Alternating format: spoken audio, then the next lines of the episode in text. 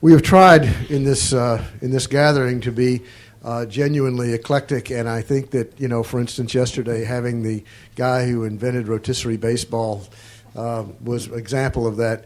Uh, we are closing with a uh, with a theme that is something that is very much a part of what we are and is in our title, but we really have not addressed directly today, and that is politics. And the person who is leading that is a um, guy who spent a number of years in Nashville as a country songwriter. As I say, we, we try to cover all the bases. Mark McKinnon is about as smart as it gets when it comes to understanding politics today. Uh, he has worked for uh, an, an, eclectic array of, of uh, clients that range from Ann Richardson, the Democratic governor of Texas, to George W. Bush, the Republican governor of Texas.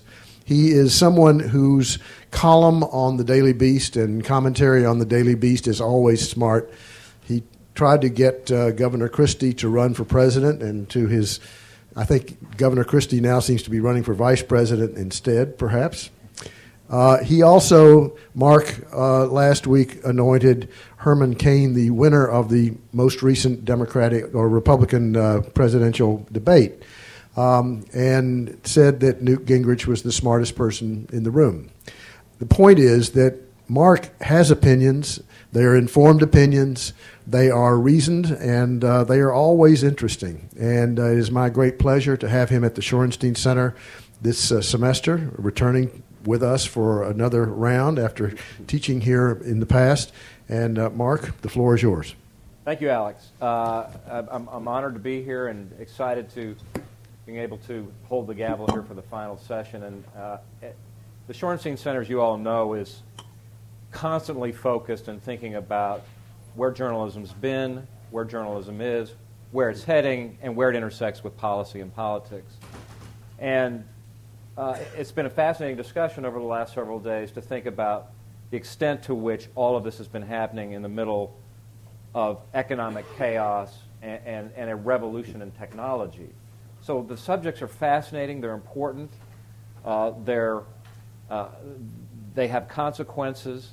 So it's a fascinating dialogue that's going on here and a really important one. I, I'm really happy that we can close the session on an upbeat note uh, because so much of uh, the discussions that we have with our colleagues and friends in journalism I mean, I can take it back to I mean, how technology has disrupted the music business and just crushed uh, uh, the economics of that business. But, but there's also a lot of thought about how it's the impact that it's had on journalism, technology has had on journalism. A lot of it positive, but a lot of it uh, consequential in terms of, uh, of, uh, what it's done to the, the, old model and what it's done to a lot of uh, journalists who are no longer working. So we have as our guest somebody who has uh, who got in the middle of the revolution, grabbed a pitchfork, jumped the fence from the Washington Post, where he was very successful, uh, with a partner of his when he was just 35 years old, and has created one of the great success stories uh, in journalism today. And has really created an entirely new model that people look at with uh, uh, great, often jealousy uh, but great admiration because you, they have really bent the model and created uh, a success story. This is Jim VandeHei, who's joining me today, who was the co-founder of Politico. Uh, Jim, you, you said uh, at one point, our ambition is to emerge from the great upheaval in journalism become the dominant publication covering Washington politics and governance. I don't know when you said that, but that's what's happened.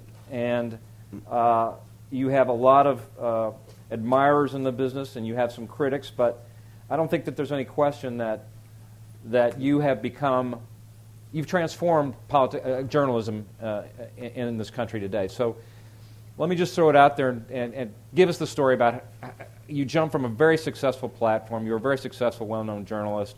What made you and John Harris decide to jump the fence and take on what at that time must have seemed like a very ambitious, bold idea, and you really had no idea whether or not it would be successful. Right. Well, first off, thanks uh, for having me here. It's a great honor. It's a great group. Uh, in, in Mark's honor, I now drive an F 150 and only listen to country music, and that's not a joke. All right. Um, I have a 72 150. um, Uh, that's a, so why did we do this? Um, in, in retrospect, we didn't know. So in 2006, I was working for Maralee Schwartz. We're at the Washington Post. And I think of journalism, and a lot of the questions that were asked in that last segment, I hope we can get to, because I often feel like a lonely one, but I am a total optimist about what's happening to the media. And, and the reason that is is because we're just we're in the middle of the great upheaval. We don't know what's going to happen. We're finally, I think, as an industry, making a lot of progress. But back in 2006, nobody was making progress, and I don't think even in early 2006 people saw the destruction that was coming. And people now think we were prophets in, in that we saw this coming. We didn't. We were just lucky uh, in our timing of, of when we decided to do this. We were at the Post. We loved our jobs. John Harris is running the political coverage. I'm writing about politics. Love the Post. Love the Graham family. Love the people I worked with. Never really even thought about leaving until we started having a couple of conversations. And it was John Harris, myself, Mike Allen, uh, who, who joined us uh, from the get go, uh, and Chris Cillizza, who did not, who's still at the Washington Post. And we were just talking about how much the web was changing our, our jobs. And at the time, literally, the web at the Post was in a different area. It was in Virginia, and the Washington Post was in D.C., so they were separate institutions. But you could start to see how things were changing, that the stories that were really having echo online were different than the ones that we happened to be putting on A1 in the paper. Yet all anybody cared about what was in the paper, despite the fact that we had empirical data that way more people were reading us online. And so we started talking about how one of the neat things about the web is the stories that were really having echo were the ones we were most proud of, regardless of where they were. They were because we had a scoop or we had a really uh, interesting analysis or, or, conceptual way to look at what was happening uh, in politics. And I remember one day having lunch and we just said, you know, what if we just created a company where all we did was do really interesting stories, broke news, and did stuff that people would actually want to read, uh, which seems like a novel insight. Um, and it, it, at that time, it was just sort of a what if. Uh, and that was right around, I, I, think, when Google was, was buying or bought YouTube. And we had a discussion about, you know what, Th- that idea about just getting people who can do interesting things uh, and do it all the time, boy, that wouldn't be that expensive if someone came along from Google and wanted to do it. What would it actually cost? And what we came up with is it wouldn't cost that much because even the best named journalists, from a business standpoint, were grossly underpaid. Uh, if you're just looking at it as a raw business equation, household name, famous journalists who were not making that much money. And we thought, boy, for a premium, I bet you you could get everybody into one place. And if you got them all into one place and you took advantage of cable and took advantage of the web, you could probably have impact pretty quick. Uh, and that led us to go talk to smart people, do what we do as journalists, talk to people who'd been in, in business and, hey, would this work? Every person we talked to said, hey, not only would that work, I'd like to back it or I'd like to be part of it. So we knew we were onto something. We ended up hooking up with a guy who has something that I'll never have, which is just a ton of money, uh, who, who said, and had a shared vision and said, Good, I'll do it. I'll back it. I'll call your bluff. Uh, and, and we did it. We left uh, between that conversation I talked about, where we, that what if conversation, to the day we left the post, it was about five months. That's how quickly uh, this unfolded. And within eight months, so just three months after that, we launched and went, uh, went public. The website went live in uh, January of 2007, and newspaper. So are, are, you're, you're successful. Does that mean you're making money, and if so, how? We are, thankfully, we are making money. And I, I kind of want to walk you through our business model so people understand the distinction between what we do and what the New York Times does or the, or the struggles I think that USA Today or regional papers face. We are, and we've always believed, that the future for content is extremely bright for niche sites, for sites that can dominate an individual area where there are a lot of people who are, who are really interested in that. So, sports, finance, in our case, politics. So, what we do is we try to get everybody who matters in government, in Congress, the White House, sort of what we consider influentials reading us. So, that is our core audience. When you get that, there's a bunch of advertisers who want to advertise against that content and they're called issue advocacy advertisers. So if Coca Cola advertises with us, they're not advertising to sell you a can of Coke. What they're trying to do is influence how people perceive their brand, or they might try to influence legislation that's taking place on Capitol Hill. And so we've had a ton of success in basically getting, commanding the attention of, of people that matter in Washington, in the political process, in the media, et cetera. And then advertisers have flocked to that. So we were able to pretty quickly become number one in that issue advocacy space, which has been able to fund the bulk of our journalism. So we've been profitable just on issue advocacy advertising alone, and that's till you know six months ago was basically 100% of our revenue. We've recently launched uh, subscription-based products, but not like the New York Times where you can you know sign up for the weekend or pay your $70 a year and get access to the site. We have really high-end premium verticals that basically take the political philosophy of the use of overwhelming force, hire really good journalists, and put them in an individual place. And we cover sectors now, so technology, healthcare, and energy are the first three. And that's been really successful. Again, because there's a, a, big group of people, mostly in Washington, who are very interested and actually need that information to do their job. so we have two revenue streams that now help us fund the public journalism that most people who come to the site see. Uh, Excuse me. The owner of Atlantic Magazine uh, said, and I'm not sure when he said this, but you probably know, it was much happier to do what we were doing until Politico arrived in the world and bemoaned your velocity and metabolism. Uh, it must have been a while ago because more recently they are now trying to copy what you're right. doing and are really, from all I can see, trying to, to replicate your model. Right. Uh, as are a lot of other people. Now, uh, uh Mike Bloomberg's operation. I mean, it's sort of similar ideas of get the best people, pay them a lot of money, and that's got to be flattering because it's competition. But it also you got to see it coming over your shoulder too, right? Right. Yeah. Uh, Can you talk a little bit about that? Yeah, I mean, I, I, can't speak to David Bradley's frustrations with velocity or, or, or, the DNA of our organization. What I can speak to is the competition. I mean, now it sometimes feels like we've been around for 20 years. Yeah, I was uh, surprised uh, when I realized it was just four years ago you started because it seems like right. how you've reshaped the environment. It's been a lot longer. We have so many people doing now what we did four years ago, so you have to be in this constant state of reinvention, which gets really back to that technology discussion they're having here uh, for the past hour. You have to constantly be figuring out what do readers need, or how are their consumption habits changing, and making sure that you're evolving with them you know, one of the things that, that we've talked about, or in one of the emails we exchanged, was that idea of, you know, did Politico contribute to the demise of newspapers? Well, n- no, newspapers uh, contributed to the demise of newspapers uh, by doing a couple things. One, being really slow, uh, shockingly slow, to adapt to very clear evidence that your readers wanted something that you weren't offering on a different platform that you weren't paying attention to. And then collectively entering into one of the maybe dumbest business decisions in, in the history of any industry. Take all this content, which is extremely expensive to create, and let's just give it away for free, which is what every company decided to do online. It would be like Coca Cola saying, yes, if you go to the grocery store, you have to pay for the Coke, but if you go to a vending machine, it's free.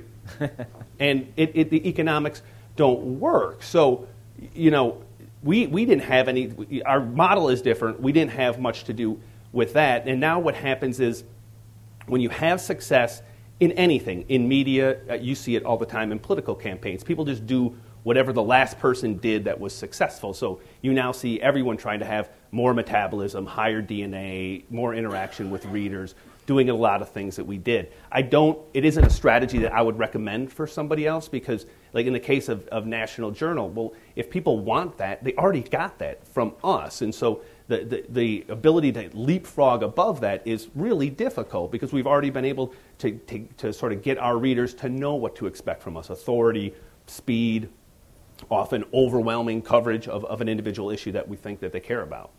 Let me, let me tell you what you guys uh, said as sort of your mission back when you started. And what I want to ask you is how much of this have, have, has, has, have you upheld? And I'm, I'm kind of interested to know what didn't work. Right. A- and then we'll, maybe we'll talk about what's next. But you said when you launched, we want to be a web centered rather than print centered, focused subject matter, small star quality staff, staff outreach, and multi platform. Is right. that what, what you are today? And Everything but the small staff. um, we're now 220 people or something like that with, with the business side, which is good and bad. It's really hard to keep a uh, keep alive like a high metabolism. Let's uh, continue to evolve. Let's teach everybody what it means to work at Politico versus working at the New York Times or the Washington Post. It's harder the bigger you get. It's great because you have the success, you have more reporters, you have more infrastructure, you have more business assistance. But the trick for us And I don't. I mean, you could sit back and say, well, great, you guys are a success. So, you know, congratulations, you make money and people pay attention to your journalism. If we ever think that, and I honestly believe this, and it's one of the reasons I'm fairly compulsive about what we do at Politico, is that if we're not constantly evolving, if we're not constantly watching for changes in how people are consuming information and making sure that we're protecting the quality of our brand, the quality of our journalism, somebody's going to come around and eat our lunch. I, I, truly believe that. It might not happen overnight. Maybe we now have enough durability that you can sustain mediocrity for a short period of time. You cannot sustain it for a long period of time because readers are fickle, they're demanding, and you have to be able to provide the product that you know that they want. You have to provide it the way that they're consuming it.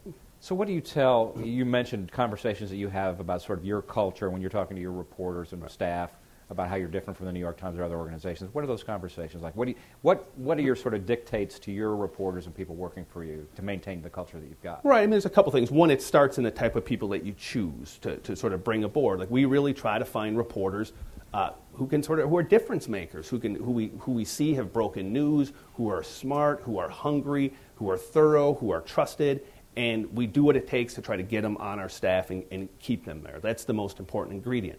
Once you get them there, it's what makes us different. You know, we definitely obsess about speed, not reckless speed, but speed. Being first is something pays real dividends in, in, the, in this media culture, whether people like it or, or not. Uh, I happen to think it's a fine thing, and I think that uh, it's something we try to protect. But then it's also pushing people to be interesting. Most journalists, in my experience, left to their own devices, kind of well, everyone else is covering it this way.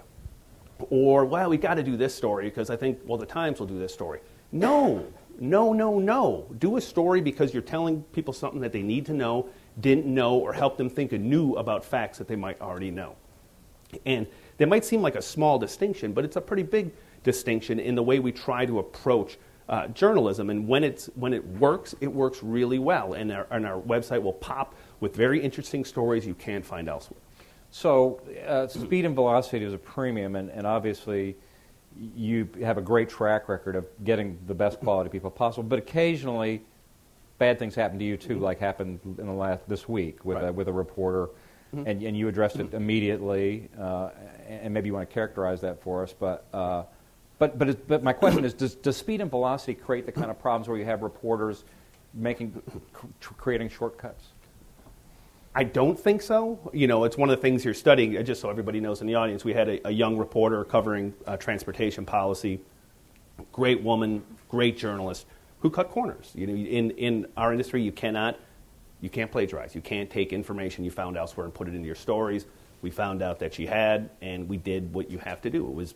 I'm happy to say I've had only one bad day at Politico, and it was that day, having to do that, knowing the effect it has on someone's career to be blunt, sucks. Yeah. Um, I don't think, you know, I've talked to a lot of young reporters about it since. I don't think it's because, oh my gosh, there's this pressure, because it's happened before. It's happened at other institutions. It's happened at the Times, the Post, the Wall Street Journal. It happens, and you don't ever fully understand why it happens. And I don't even think the person doing it always fully understands uh, why they did it. Uh, but you know, it's you, you want to make sure that journalists know the values that we have, which is you can't, there's just certain things you can't do. Reporters coming out of school are very well educated. They know what you can and cannot do. It is certainly incumbent upon us to teach them, to reinforce it. You know, one of the sad things about reporters coming up now is that they don't get to work at the smaller newspapers. They don't get to have to just cover a, you know, a grinded out beat where you really learn those values. So, you know, I think, you know, one of the things we're looking at is even more and more teaching for, for young journalists who haven't had that experience to make sure that you're constantly reinforcing, even if they know it in an academic sense, that they know it in a real sense. That's a great point, and that gets back to some of the conversation we had in, in the last session. I, I, think on your site, as part of maybe your mission statement, you talk about amalgamating old media values of fairness and accuracy with the speed and immediacy of new technologies. Right. So it sounds like that's something you actually focus on, and you made the point that they. So, uh, what do you look for in new reporters uh, today? And uh, and I guess you, you, say you instill some of those values by maybe some additional training, knowing right. that they're not coming up through the old farm system. Uh, so let me combine that with what are you looking for now in new reporters, and can you talk a little bit about where you see things heading around the corner?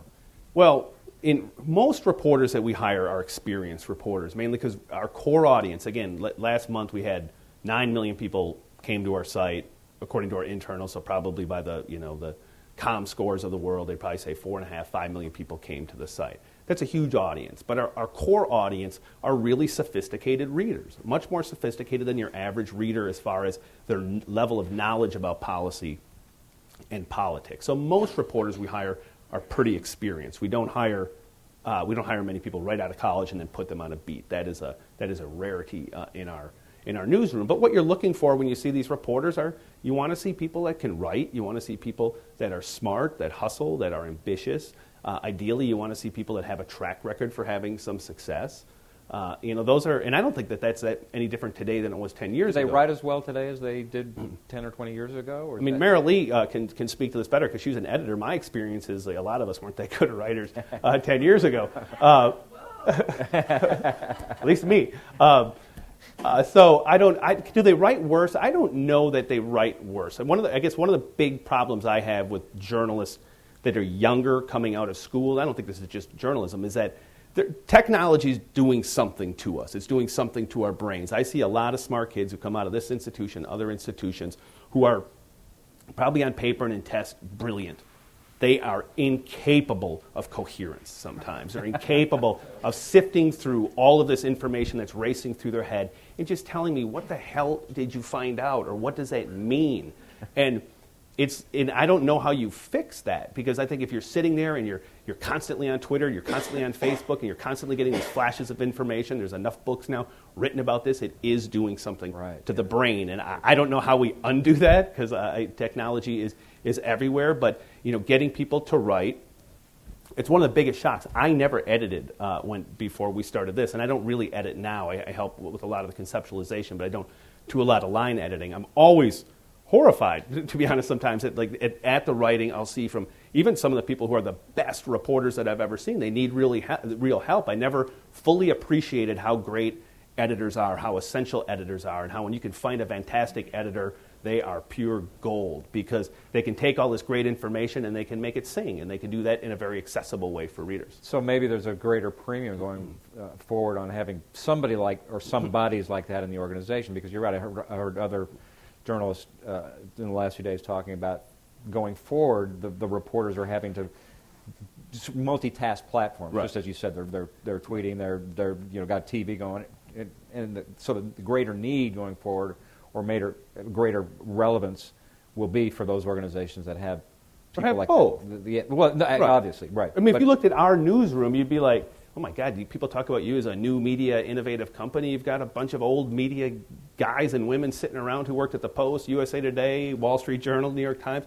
We have tons of them. We have to. We have all of our editors are extremely experienced, so you can guard against things that happened to us this week, so you can make sure that you're writing with authority and that you're writing with, with clarity. You have to have both. That's why I don't think, I don't have a doom and gloom view that technology and suddenly people are just going to be crowdsourcing and we're only going to get our information off of Twitter.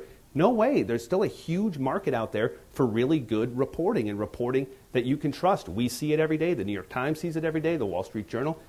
These institutions are going to be around. It's just a difficult period that technology changed the industry rapidly. Now, our industry is adapting pretty well. Look at the progress that most media institutions have made. Have they downsized? Yes. I might argue in some cases they right sized. I don't know that, that numbers necessarily equals better quality. Certainly at some level it does, but companies have become more efficient, which isn't a bad thing. I, I would argue that because papers had so much success uh, in the 70s and 80s and they became profit machines, that as a business, and, and now in our, in our new roles, we spend a lot of time thinking about the business and the culture of a business. They started to operate for, like non, not for profits. They started to take things for granted. They started to get complacent as an organization. And when that happens, I don't think as a business great things happen, and I don't think when, uh, for journalism great things happen. I think, I think people will match up technology with great values that reporters still have and will always have, and there'll be a market for that journalism. You talk, let's talk about politics a little bit. You, you talked about in the last presidential campaign that the political and modest but important ways helped to uh, uh, define the, that, the last election. I think I'm getting that right. Uh, can you talk a little bit about that and how will, how will you try and define this election? Or how To be honest, this election is going to be a lot harder for us than, than last one, because last one, We were new. We were the only media company now, in retrospect, that was really focused on let's be fast, let's be comprehensive, let's own everything, let's own every minute, every hour. And it really worked. I think there weren't many major themes, conceptual stories, small scoops, big scoops that we weren't to first. I think, I think we, as an organization, did better, in, in my opinion, than, than most at doing that. And, and some of them were trivial, like John McCain not knowing if he had seven, eight, or nine houses. Uh, Sarah Palin's wardrobe, that was Jeanne Cummings, our reporter, going through the, the filings, a good old fashioned way to figure out, like, what, whoa, what is this? What is she spending all this money on clothes for? Which became a very a defining moment for her. We wrote a lot about, uh, in the early days of the upheaval, the tension between Palin uh, and McCain, which defined the end days of, of obviously, of, of his campaign. And so I thought we had a lot of success. People paid attention to us. One of the amazing things is, I was thinking about this the other day, we co hosted a presidential debate in May of 2007. We were three months old. I mean, that's how quick our growth was that we were able to establish ourselves, get a debate, be in the mix, and be taken seriously that quick. I never would have imagined that it would, I thought it would take years to be able to establish our credibility, get people to pay attention to us. It just happened much quicker than we thought. And I think one of the big reasons was because we just left right when the industry cratered, and not because we saw that it was going to crater. It just happened. So people paid a lot more attention to us because for journalists, we were a success story. We were hiring, and for the you know media consumers, they're like, ah, what's this new thing? And it, it, those things really worked. And again, that was luck. That wasn't us knowing that that was the right moment. I shouldn't say that, but. so how do you see things for this this cycle? What's going to happen, and how are you? How are I think I think it's way harder for us. I think we our staff is exponentially more talented this time around more experienced, we just have more people. But everybody does what we do now. I mean, this campaign is a lot different than last campaign. There's not a news organization that's not throwing massive resources at it, that's not obsessed on the metabolism and the DNA, that's not, you know, even some of the tricks we do to try to simplify stories so audiences can understand them. Five things to watch is one of the things we used to do before the debate. I noticed before the last debate on the Washington Post and New York Times, voila, five things to watch in the debate. So every trick you get, every new thing you do, people people do too. So I think, and this is probably uh, a little contrary to what other folks might think, maybe even in my shop, um, that there is going to be a, a, an increasingly big premium on deeper dive journalism. I think the key to, to, to, busting through now, speed won't let you break through, won't really let you sort of drive a conversation. You have to, I think, come to the table with real goods, real reporting that other people don't have which to me is great because I think it could be a, it could be a little at least mini resurgence of longer form journalism. We're back testing this in a couple of huh? Back to the future. I do think that the story, if you think even recent stories that are starting to break through, tend to be these more heavily reported. You can't do it in two days type of pieces. So hopefully we can experiment with that in this cycle. We have a big enough staff so we can do more of it. We're doing. Uh, we partnered with Random House. We're sort of their first lab rat on doing uh, uh, sort of a niche ebook selling political books on on Politico, and we're partnering with uh, with them and with Jon Meacham and Evan Thomas to write a series of, of ebooks about the campaign. You know, maybe I think we're going to do three or four in the course of the campaign. So those will be not book size, but bigger than a magazine article. You know, twenty thousand words or so, richly reported pieces. So we'll see. I don't know. We may sell tons of them. Maybe I'll find out there isn't a huge market. But that's you you, going back to that last segment, you have to constantly be experimenting and you have to be encourage people to fail. Eh, that's one of the things we try to do in our culture. Like, take a risk on, on trying a new form or a new idea. And if you fail, so what? You learn from it, dust yourself off, and, and go do it. You, if you, when you start to get complacent and don't want to take those risks, that's when I think you, you sort of you can start to atrophy. So I want to take the chair's prerogative to ask a question that I really want to know. It may not interest a lot of other people, but uh, so I assume that most of you are familiar with Politico, and if you're not, you, you should be. Uh, and if you are familiar with Politico, you probably know about Mike Allen, and if you're not, you should be. And you probably read the playbook, and if you don't, you should. The playbook comes out every morning, and it is an unbelievable uh, compilation of the zeitgeist of, of, Washington and politics. Mike Allen is just, when he, when he talks about hiring talent, Mike Allen is one of the most talented people I've ever run into uh, in journalism and he's a fascinating character. Uh, and, and he, somehow, I, I, first of all, I think he's, I think there must be three of them because it's impossible that one person can produce what he does. But he must have some, some sort of algorithm computer thing that, that he did. I, I want to know what the secret is to this guy because because he's. I know he's got a network of about a million people, and yet I'll get emails in the middle of the night that say you know, something about Lance Armstrong or something that I, Right. you know, I'm on the board. And I know he's not. He can't be up at three, but he is somehow. And he's, and I know he's not doing that with just me, but hundreds of thousands of other people. So, I, what makes this guy tick? We tell every, you're asking what we tell new reporters. We tell every new reporter our expectation is not that you're going to be Mike Allen or work Mike Allen's hours. Uh, I mean, you know Mike. I mean, one of the greatest things is it's not only is he a great journalist, he's one of the, the best people. Wonderful one of my best friends. So I'm extremely uh, Yeah. biased on the Mikey. But his playbook is easily, uh, I would say it's the most influential email that gets distributed perhaps in the world every morning. I mean, I know the readers, and it's, it is, it's, I know the readers and the feeders, and it is, uh, someday I hope he writes a book about it because it is the most amazing collection of influential well, I mean, people you mentioned the, the, feeders. I mean, he must have so many people feeding him stuff all the time. Trying He's a well-sourced fella. uh, that's really amazing. Uh, that's for sure. Uh, but how he does it, I mean, people always ask that. The New York Times did a whole cover piece, sort Yeah, of trying to get behind, story, yeah. trying to get behind the, the mystery of Mike. And the truth is, like, he just has a he has a special gift for getting people to talk. He's an extremely gracious and sincerely gracious person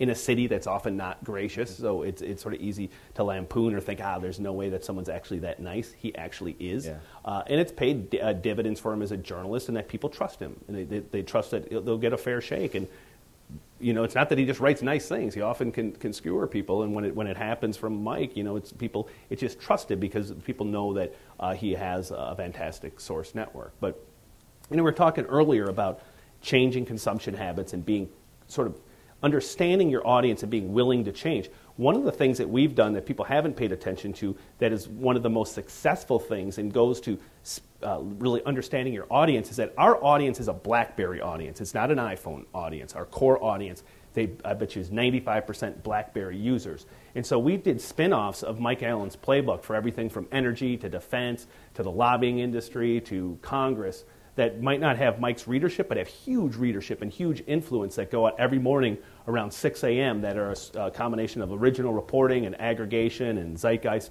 uh, setting in reading. And they're just, they're just simple. They're email format, but they're formatted to look beautiful and work beautifully just on email on the BlackBerry. And again, that's, that wouldn't really work for most industries because most people, my, most of our users are either using an Android based phone or they're using an iPhone. But it's knowing your industry and then whatever. I don't, even if you don't want to produce it that way, produce it that way so people can get the content and don't get all worked up about are they reading it on paper, are they reading it on their tablet, are they reading it uh, on email. Just figure out the way they are reading it and feed it. what have been the biggest news stories for Politico over the years? I mean, you, had asked uh, th- this year. I went back to check. Okay. Uh, no, and I thought for sure, my gosh, it'll be like these uh, really sensational stories. How dumb is it turns out it was great. Uh, that wasn't the biggest, but that was a good one. Um, uh, the, uh, the biggest story easily uh, for us was a piece that Mike Allen wrote uh, after uh, the, the assassination of bin Laden. And he had fabulous sources in the CIA uh, and in the White House and was first with tons of vivid details. And that was off the charts, easily the biggest traffic story for the last couple of years for us. The next two, and this was really interesting and maybe gratifying for, for all of us that like, still care about uh, substance and policy. The next two were about the debt limit fight. Really? And this was really interesting, and I've talked to other people who saw the same thing. On our site, I have never seen a policy issue have such, tra- such high traffic. Didn't see it during healthcare. Everyone's like, oh, there wasn't great healthcare coverage. Healthcare was the most thoroughly covered uh, domestic issue in the history of our republic. You all just didn't read it. Uh, and, and that, is, that is a fact. Go, there was tons of great reporting on healthcare. People just weren't reading it. But on the debt limit, traffic was through the roof. And not just on sort of the politics of it. We would have a piece on like the Gang of Six proposal, the alternative proposal for, for dealing with uh, long-term debt. And, uh, and the Google traffic to that would be extremely high. So it wasn't just our insiders from the Hill being interested in it.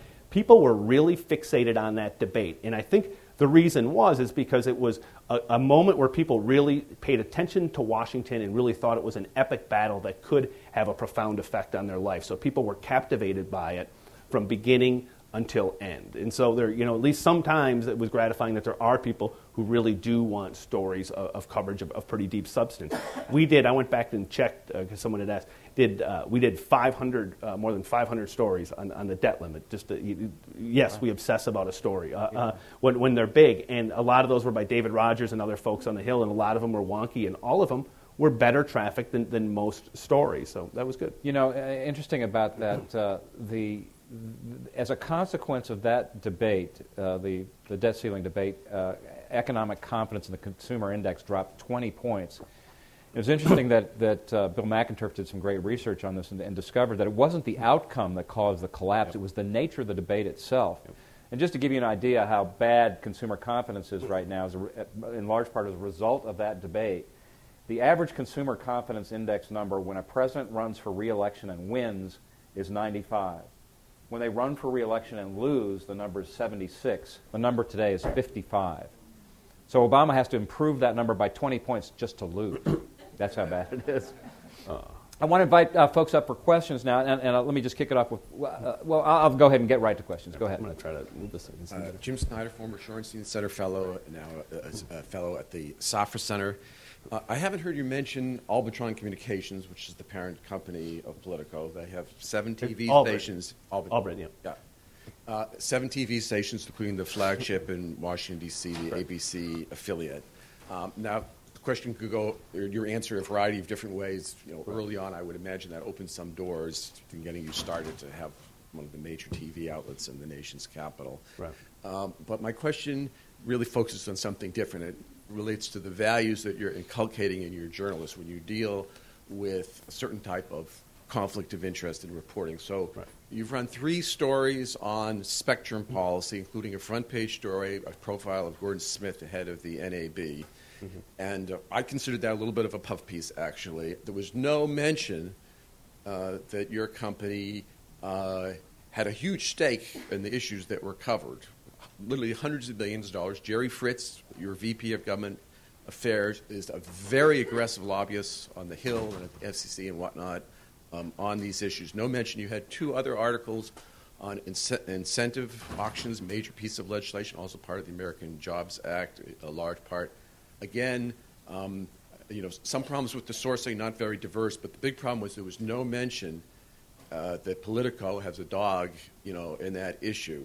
So the Washington Post recently had an editorial on this subject, and they did acknowledge that they have six TV stations and a significant interest in the issue. But I did not see that at Politico. So it comes into the values, the journalistic values that you're trying to calculate. I, I know most people wouldn't know that, but I, I, I, consider that a significant omission. And if you have any thoughts about that, uh, I mean, I, yes, our owners, uh, our TVs, uh, our company's owned by uh, Albritton.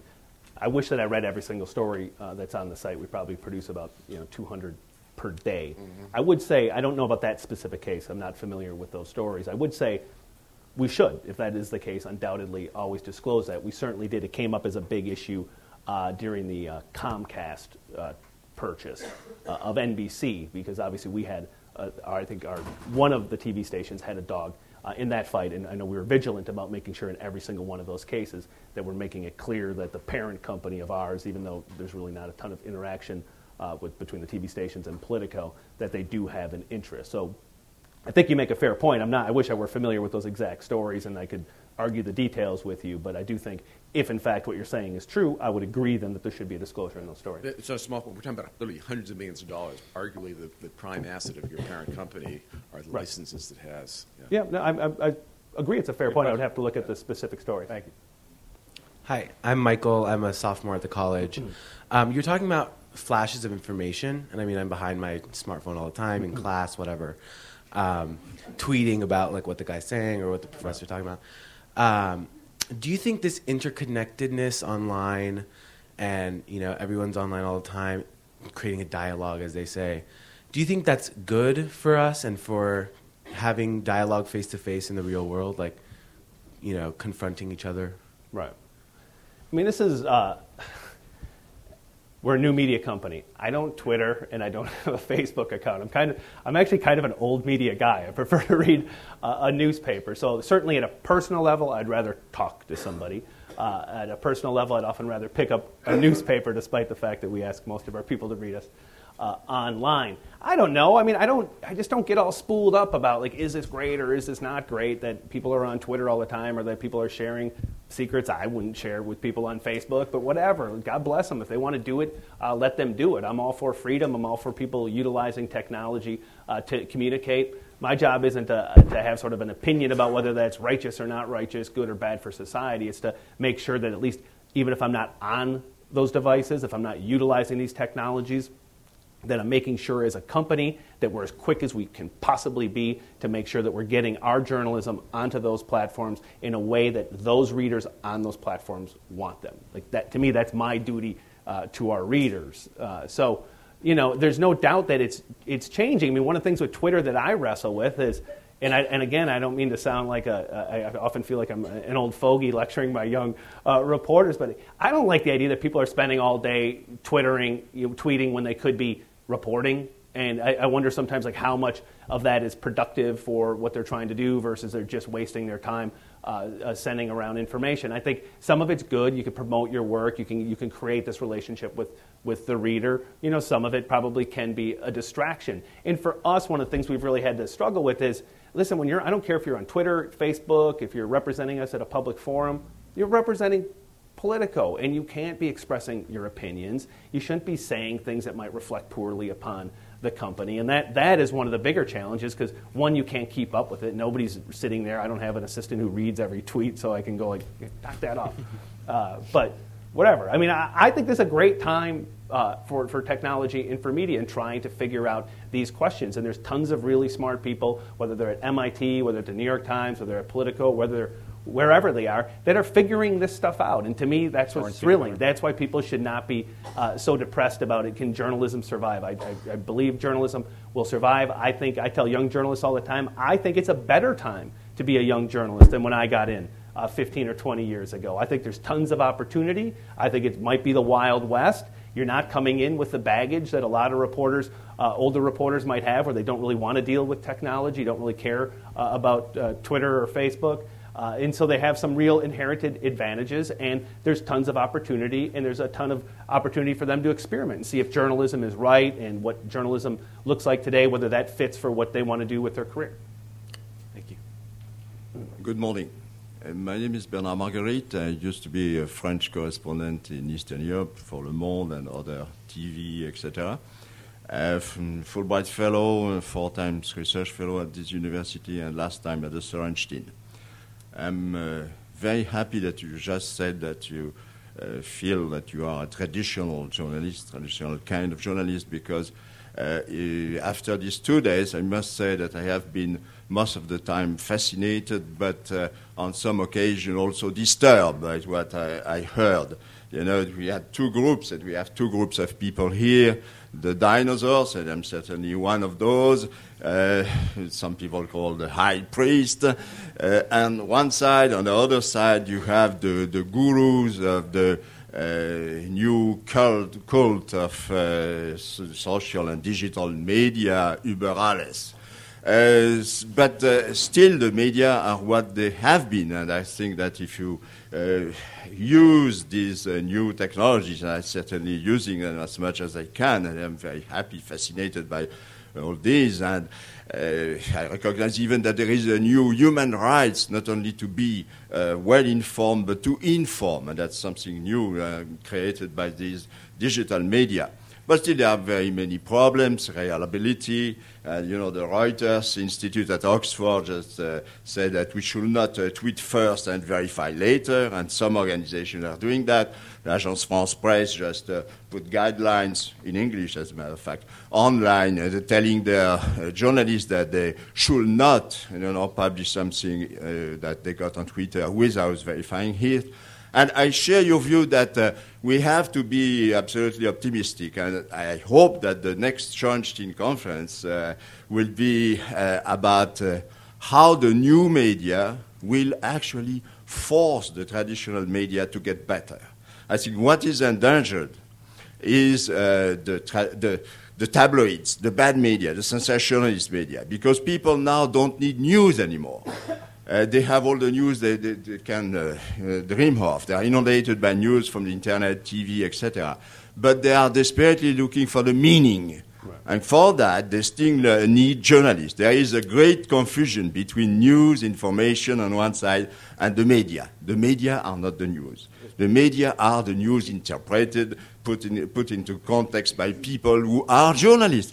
So, uh, agreeing with, with, you that uh, we have a bright future, future uh, before us, uh, don't you think that you could all agree, as Mr. Ito said, no matter what tools, tools we are using, that the mission of journalists has not changed. It is still what it used to be, it is today, and will be tomorrow. And that means to be a pillar of democracy on one side and a, a tool to build a new covenant in the world, bringing people together. And can we see that it's still the future of journalists, the future we are looking for, right. or is there no future? Again, like, I'm a total optimist on this. I do think that uh, the New York Times isn't going anywhere. The New York Times is actually in the middle of like a great experiment. If you think of the Great Upheaval, and I look at the Great Upheaval like really starting most powerfully in 2006, we're only kind of in the middle of it. We've basically we've had the demolition, or a lot of the demolition, the worst of the demolition, I think, has taken place. And now you sift through it. How and, and the big we've already grappled with the technology. Most media companies are making that adaptation. Most media companies are right sizing. And now it's how do you get people who have been trained, again, for some godforsaken reason by all of us to take our stuff for free, how do we train them to pay for it? People will pay for content. The New York Times is finding people will pay for content. Not all content, not commoditized content. They will pay for high quality content that they want. And so that's going to take years. We're not going to know that overnight. People are going to look at what happens with the New York Times. Other people are experimenting with smaller versions, different versions. Uh, and, and we're going to figure out what works. And it's going to be a combination of people paying for some content, of advertising that's much more contextualized. People are going to know a lot more about you as the consumer. And so advertising one day is going to be worth more, I think, than it would have been uh, in the past.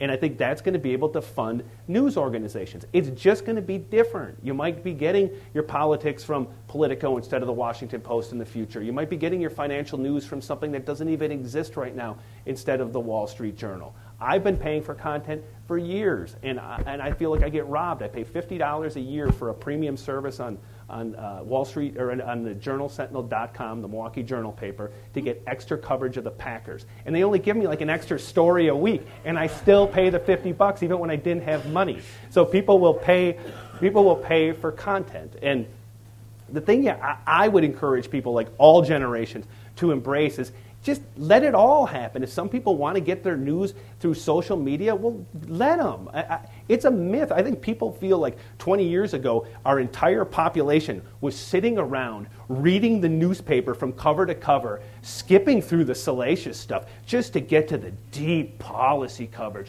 so we could be a super well educated electorate. I don't believe that happened. Uh, I really don't. I think that there people wanted news. There's a certain set of us that want news we can trust, and they got it. And I believe people still want it. They get it, and they will want it in the future, and somebody is going to provide it. And what's happening now is a bunch of companies are trying to be innovative to figure out how you do that. And I don't think the values are going to die. People want trusted journalism. There are some people who want stuff down the middle. Think about blogs. Think about a lot of places that have taken off that, uh, that just pop off, and we worry so much about commentary and about just people arguing. Well, they have to argue about something. They're parasites. What they do is they suck our information, good information, so they can have a debate. So they need it too. They need the host.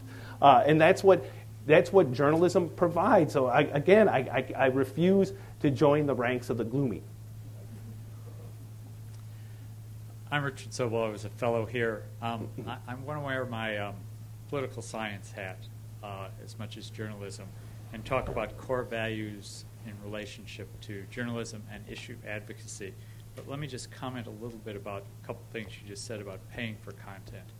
I think one of the great things about the internet is having newspapers, magazines, and that content available for free and that's exactly what advertisers should be paying for. And to the extent that issue advocacy is an appropriate way of sponsoring journalism, those big corporations like Coke or Mobil that used to do op eds still do op ed advertisements on the New York Times. And remember when that was controversial, Bank of America. They're trying to shape uh, a business environment. Well, I think that kind of content should be available freely. You also just talked about skipping through newspapers. One of the great things about reading a newspaper is you get the opportunity, even you're sort of forced or encouraged, nudged, to read about things you're not interested in. You also just mentioned, you know, having to give up information. We need, we need a question. I'm sorry. We ju- we've got, we don't have a. a- Okay, inf- we, you have to give up information, private information. The real question is, how can you maintain the core values of democracy when all of these incentives are really leading towards more of a business model and less of an information and informing the public beyond their narrow interests, both in terms of the organizations that are presenting the information and the hmm. tendency of people to focus on what they're interested in rather than the public interest. Again, I think that that information is provided, will be provided. You might want, if I, an ideal world, so you're like, I want all of this information to be for free. Right. I want to be, I want to have a full head of hair until I'm 75. Like, it's not going to happen. And those, to produce that journalism is extremely expensive. So unless you're going to set up a not-for-profit and you're going to fund it, somebody has to fund it. So it's going to probably be a combination of advertising and subscription. So you say, well, then it should be advertising. Well, I'm telling you that advertising is what the way that current companies are attacking it is what's going to destroy them. Because if you're, let's use the Washington, Post as an example. Right now, you can, they can do really well with retail advertising. If you want to sell a car in the Washington area, well, the Washington Post would best way to reach a big bucket of those people.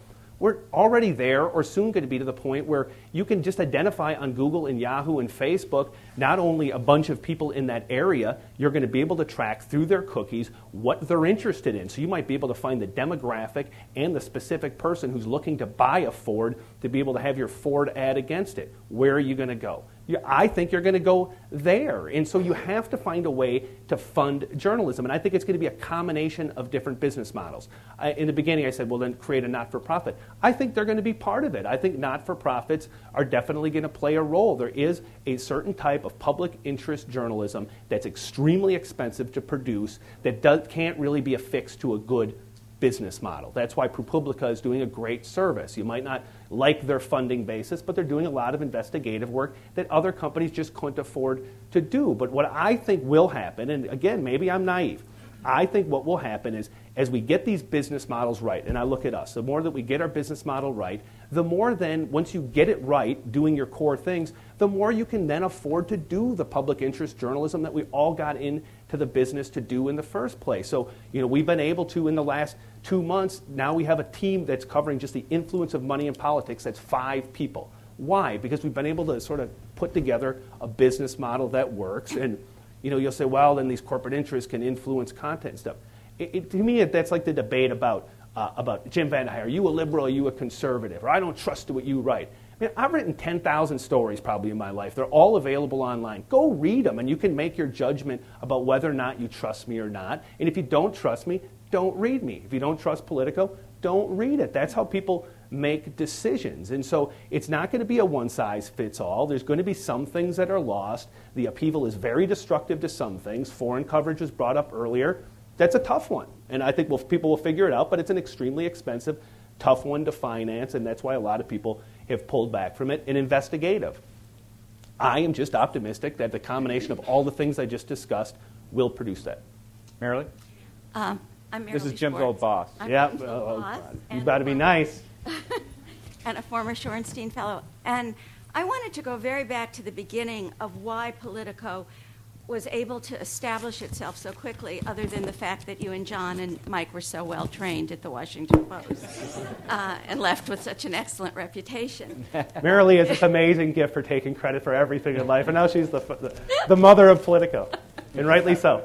No, but this is actually, you're leading to my next thing. I, in your narrative, I think what was so um, distinguished Politico, and I haven't seen whether, even though Bloomberg has gazillions of dollars and David Bradley has gazillions of dollars, what you all did at the beginning and what Robert Albritton was willing to do was spend a gazillion dollars to brand you.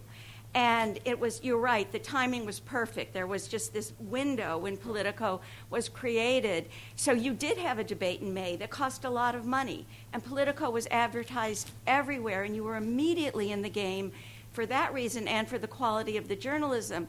And you soon were making money. Um, Right. uh, so my question is, now in this world where you talk about competitors, where if they don't have that kind of financial willingness to put all that money up front with the knowing the risk may not pay off the way it has for Politico, what's the answer? I mean, is yours the one model that has worked? Justice Department investigation. Right, and not that easy to and not that easy to replicate because we have this we have a, our base, our advertisers. They they come from Washington, and as we all know, like Washington is just, is a market that hasn't been hit as hard uh, by the economy, so it's been easier. So it's not easy to replicate. Where will they get the money? People want to invest. I hear all the time from people who want. There's a lot of venture capital that wants to get behind new startups. People want to get into the content production business. I don't think that there's I don't think that there's a hesitancy in, in the market to, to invest in, in new media. So that's where it'll come. Uh, the only thing I, want to uh, correct on, on Maralee's thing is, uh, uh, because it's an interesting story, was about when we launched about how we had paid for all this publicity. We never, uh, and this was again, this goes back to pure luck. We never spent a penny on marketing, and and this is why, because when we launched, uh, we did two things. One, we hired Kim Kingsley away from, uh, uh, from the Washington Post, who's just a genius, who's now our COO. But she would promote us super aggressively to get, get us on TV. So whether it was on CNN or MSNBC or Face the Nation or some obscure channel in Fargo, uh, we would do any TV we possibly could because we figured the value of having a smart person with Politico underneath it was worth more than any ad that we could, we could buy. Uh, and so the combination of that and then media fascination with us taking off, we had, I think the New York Times did three or four stories on us in that first six or seven months. So we had tons of, of earned media. So we never actually had to put that money in into marketing so we could invest in people. And again, in journalism, to me, and content, that's what matters. The technology debate, and I, I, I agree that's important, and we need to find technologists who understand, uh, who understand newsrooms and can really work with us. Uh, I find uh, technologists really hard to understand, and, and I'm really trying to understand them, and I want to be able to communicate so we can work together to figure things out. But if, if, if that MIT lab can produce those, like I, will take a bunch. Uh, you please send, send them our way, because I think that would be uh, that'd be real helpful. Okay, three more questions. Hi, uh, Bob Calo. I'm a recent fellow here. Um, I'm a big fan of Politico, and I share your enthusiasm. Uh, but I and I say this lovingly. What you really are is a how can I say this lovingly? Uh, Come on, say it lovingly. Drug, you're a drug dealer to political junkies, and and the and that conversation, that political conversation, and everyone here is that. I am Right, too. right. Um, and that that kind of journalist politics, snake swallowing the egg, close to power thing is very uh, characteristic of American political reporting. So, and I, I think as a right sized business, it makes great sense, and I think that's part of your success, which I appreciate. But you also know that what's the number? 84% of American people think Congress is wasting its time. Right. Journalists stand only a little bit above that. So there's a whole huge, the public forum and the public conversation around politics is really broken in this country, except in, in this circle and your circle. Right. So what is the, you know, and this is just a kind of a cry for ideas, because that's something Right. I'm interested in. How do you get those other people? Every, there's such a lack of trust in politicians, in, in the press, such a feeling of, feeling of dissatisfaction and uh, uh, betrayal by institutions. So, yes, there's a robust political conversation in New York and Washington and, and, and amongst elite media circles, but in America, that conversation is bankrupt. So, Right. is there an opportunity there? Is there something that you think about? I mean, obviously, you think about it all the time, both as a citizen, but also as, a, as trying to figure out how you navigate that uh, as, a, as a media company. There's no doubt that there's that level of cynicism. You know, the way you try to fight against that is to try to speak truth, try to write stories, try to explain like the influence of money, explain why Congress is so dysfunctional, try to throw out different ideas that people can sort of think about uh, and debate. Like changing that level of cynicism. I don't know. I mean, something's happening out there that I think is extremely dangerous. I mean, I think, it, and I don't think people really appreciate how combustible things are because it's not just loathing of government. I mean, there's that poll you, you cited one, but there's one uh, two weeks ago uh, that six percent of people think that a the- uh, members of Congress should get reelected.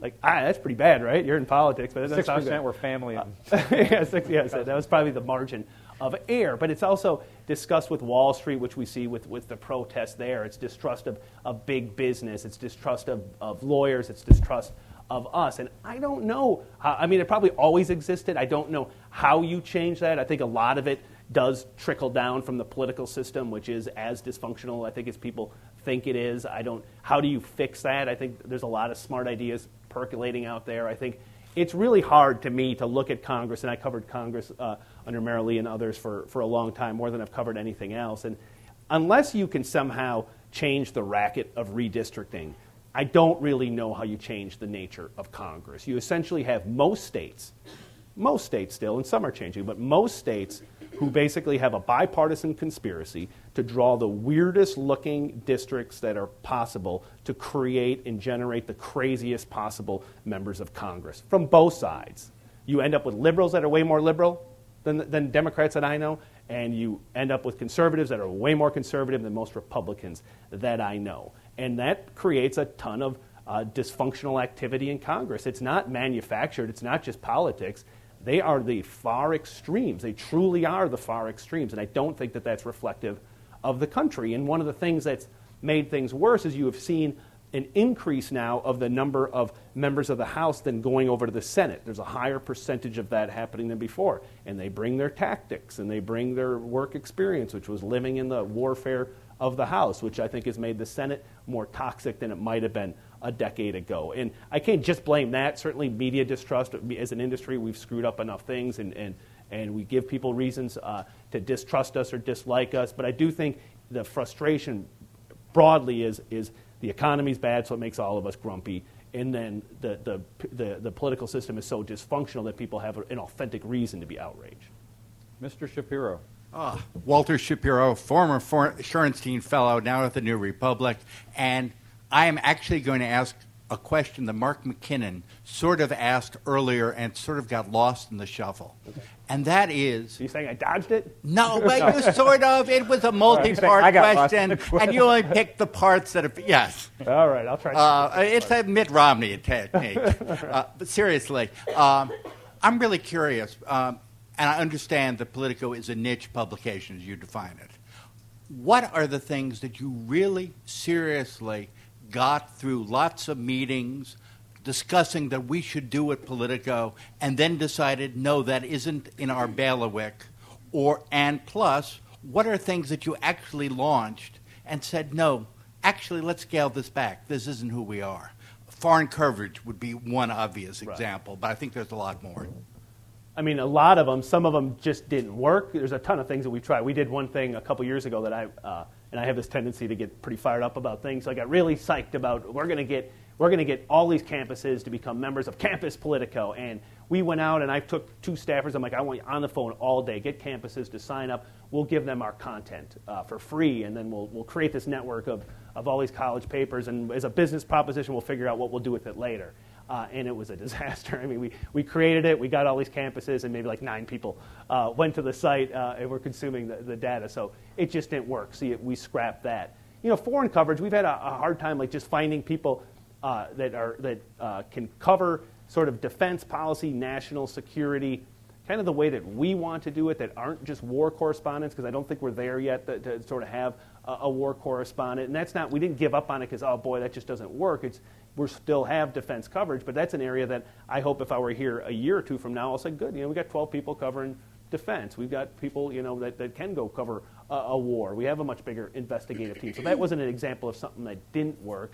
You know, on 2012, we went into uh, about nine months ago with this idea that we're just going to cover every single move that every single candidate makes, and we sort of revamped our site a little bit and really deployed resources uh, in that way and realized after a couple of months that, you know what, I don't think that that's the best way to be. Uh, people just don't care that much about, uh, about the lower tier candidates. So we should be, have those resources to dig into you know, maybe the top four or five uh, candidates. So you're constantly recalibrating. And that's one thing that I think we have been able to change. I think my experience, I worked at the Wall Street Journal in the, in the Post before we did this. And uh, you know, at, at, a bigger institution, and it's not a criticism of those specific institutions because I think it's, it's true of all big institutions, once they make a decision, they just stick with it, and it's really hard to undo it.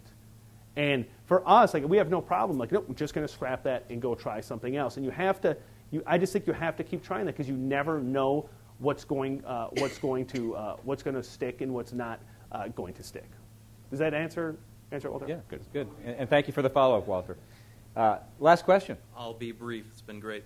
Um, my name's Chris. Uh, two questions that are kind of overarching themes of the previous discussion, and I missed yesterday's uh, dialogue as well, unfortunately. Um, I guess we can all agree that this is the information age, but is our information sufficiently secure from theft and illicit use? And the second question would be how has technology changed politics? Um, boy. so they're both uh, big questions. Um, I'll start with how has technology changed politics? And I would actually be curious for, for Mark's take on this. Uh, I mean, it feels like it's rad. I went back and checked this the other day. Uh, four years ago, I think to almost the date, uh, Facebook had, I want to get this right, 35 million users. There's now 800 million. Twitter had 500,000 users. There's now 100 million. It's like that fact alone has radically changed how this campaign is going to be covered. And we don't even really fully understand the ramifications of that. Way more people are getting their information that way than they're going to get it through any other way. And so you have campaigns. Like I know the Obama administration has invested, uh, not the Obama administration, the Obama campaign has invested pretty heavily in hiring people who worked at Google or Facebook and other places to figure out how do we take this whole universe and all of the information, which goes to your first question, that is available about people either through following their cookies or figuring out what's on Twitter or figuring what's on Facebook and matching up ads with the aim of let's try to contact every single person who we think voted for us last time or could conceivably vote for us this time. And ideally, let's find out what issue they care most about and give them an ad uh, that speaks directly to it. And it kind of builds on something Karl Rove did and, and other folks did uh, in, on, in the Bush years where you would do this micro targeting through magazine lists. So let's find out in upper Wisconsin, where, where I'm from Wisconsin, the upper Wisconsin, let's get these magazines of, of uh, a snowmobile magazine or a hunting magazine, and you can kind of guess if someone has a hunting magazine that there might be an issue that they care about, uh, and send them direct mail. And so it was a very efficient way to sort of motivate people a, with, with precision. And so I think that is, that is obviously uh, change politics. As far as privacy, like whatever, there's significantly less of it today, uh, partly because technology has, has opened that up and it's so much easier to snoop into things that are happening, partly because of, uh, I think a lot of us, not me because I'm not on Twitter and Facebook, are putting a lot more out there. I mean, the amount of pe- stuff that I see people posting about themselves to me is cringeworthy, but uh, certainly to a, to a possible someone who cares about you can certainly give you a pretty good composite about what you're about. Uh, I don't I don't know how you fix that, how you change that. Certainly, there's there's there's government has a, has a big role in that, but I think technology, the genie's out of the bottle, and there's only so much you're going to be able to do to control that genie. Well, yeah, uh, you, you, discussed about sharing information, but what about the information that they don't share that gets exposed or stolen? Right. I mean, that's what I'm saying. With tech, there's there's only so much that you can do. I mean, I think that the criminals who know technology are often faster and savvier than any government entity that or corporate entity that's going to try to limit access to that information. So I don't, it's not my area of expertise, but just looking at it from afar, I don't know that you can ever change that. I think it's the new reality. I just sort of, it's scary. I mean, I think about like my emails and everything else. Like I just assume, uh, and thankfully I don't really have any big ghosts to hide. So if everyone wants to read my emails, I guess they're, they're going to eventually read them. Or if they're going to tap into your phone, they're going to tap into your phone. So I personally don't get so worked up about it. But obviously in democracy, you care a hell of a lot about it. And I don't know that there's that much that government can do or that even us as individuals can do to, to totally change that. Does that make sense? Mark, do you want to take a crack at yeah, that? Yeah, I do. Uh, just quickly. Uh, on the first, on, on, this last point about security, uh, I, I, mean, there's the issue of, of, literally identity theft. But, but other than that, I think that, and I, I, don't have the research on it, but, but I know it intuitively, and I have read that just increasingly people just don't care that much about. It. They, they're, they're giving up information, and, and increasingly they just they care less about it now than they used to. On the technology side, I'll just say it, it, we could spend an, uh, easily an hour with a vigorous conversation about all the ways in which technology has transformed politics in the last decade. And you know, you could point to Nicco Mele over here and what he did with Howard Dean, uh, or, or look at the memo he wrote in 2007 and talk about the things that haven't happened that even relate more to today about how so many it's changed so many things in our culture and yet really hasn't changed that much in our politics. But just one little heads up on what will happen next year. that's going to be a transformative thing with technology. There is going to be an online alternative nominating convention next June by an organization called Americans Elect. And they are already have half the signatures they need to be on, on all the ballot in 50 states, and they're going to be on the ballot in all 50 states, and it's all going to be done online. So that'll be very interesting to watch. I have one final, final question for Jim. Why are 90% of your readers BlackBerry users and not smartphone users? I meant to follow up with that. well, I would say uh, of our DC based uh, readers. Because Okay. DC Why? is just a very. I think there's a because they all have this too, right? government. uh, they Government, have contract. well, I think government, you have to have a BlackBerry. Is it- is- But we're also all we do so much. More, I think so much of our work day in and day out is is just typing on that thing, and I could bang out at 1,800 word stories quick on that now as I could on my computer, which is sad. Um, but uh, I, for some reason that hasn't changed, and I, think this recent disruption might actually change it. For the first time, I actually went to our tech department and said I want to try an Android. Based operating system that has a keyboard that's similar uh, to the BlackBerry, so I don't have to deal with that disruption. But I, it's just something very unique to the DC uh, market, which again like helps in the short term. But okay, so what happens? That's going to change quickly to the Android operating system. Luckily, we build all of our stuff internally, so we can adapt to that uh, pretty quickly. But that's what our life is now. We have to keep adapting.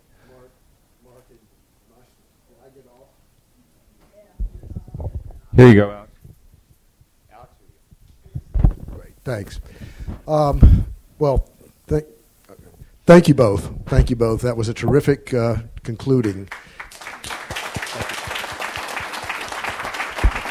We have uh, we have come to the end of this 25th anniversary celebration. We have lunch for you in the uh, the room over here. But uh, before we part, I want to say an enormous word of thanks to the staff of the Shorenstein Center that worked so very hard on this. Uh, if you would, Edie, Heather, Christina, and Martha Stewart, who has been constantly here taking photographs. Uh, this has been this has been an enormous amount of work, and I'm glad to say that it was worth every bit of the work we put into it. I believe. I feel like um, for the Shorenstein Center, this is the beginning of something, not a discrete event. At least that's what I intend, and that's what I believe we will uh, will we will we will do. Uh, we have a, a responsibility on the one hand. Janelle, I see you over there, so I want to include you too. And John, you guys, thank you so much, really. Um, we feel like we're in a critical time. We feel like we're in a terrific place. We feel like we've got the resources and the vision and the opportunity and indeed the responsibility to keep this kind of a conversation going. This was an important conversation to have. There are many more subjects and there are many more conversations to come. We want to be at the center of that conversational process. Harvard is unique in that it can it can genuinely bring people like these two and the ones you've also heard today and yesterday together and using technology can make that a conversation that can be shared with a great number of people and through the generosity of people like Tuan and others uh, can be even in you know languages other than English and so forth. That's what I believe the Shorenstein Center's job is significantly as we go forward because these issues are ones that are evolving these themes are vitally important, and the values that have been mentioned again and again are ones that we believe, certainly at the Shorenstein Center, we believe need to be embedded in these kinds of conversations. The question that Nicco Mele asked, I think, is, is a critical one because I think it'll be a disaster if these issues are discussed without the context of values that they represent embedded in them. That's something that we feel like that's part of our, our mission and our job. Thank you all for being here. It's been great. Two days, three days. It's been wonderful. Um, be safe, have lunch, enjoy yourselves. It's a great day for leaf peeping. Bye bye.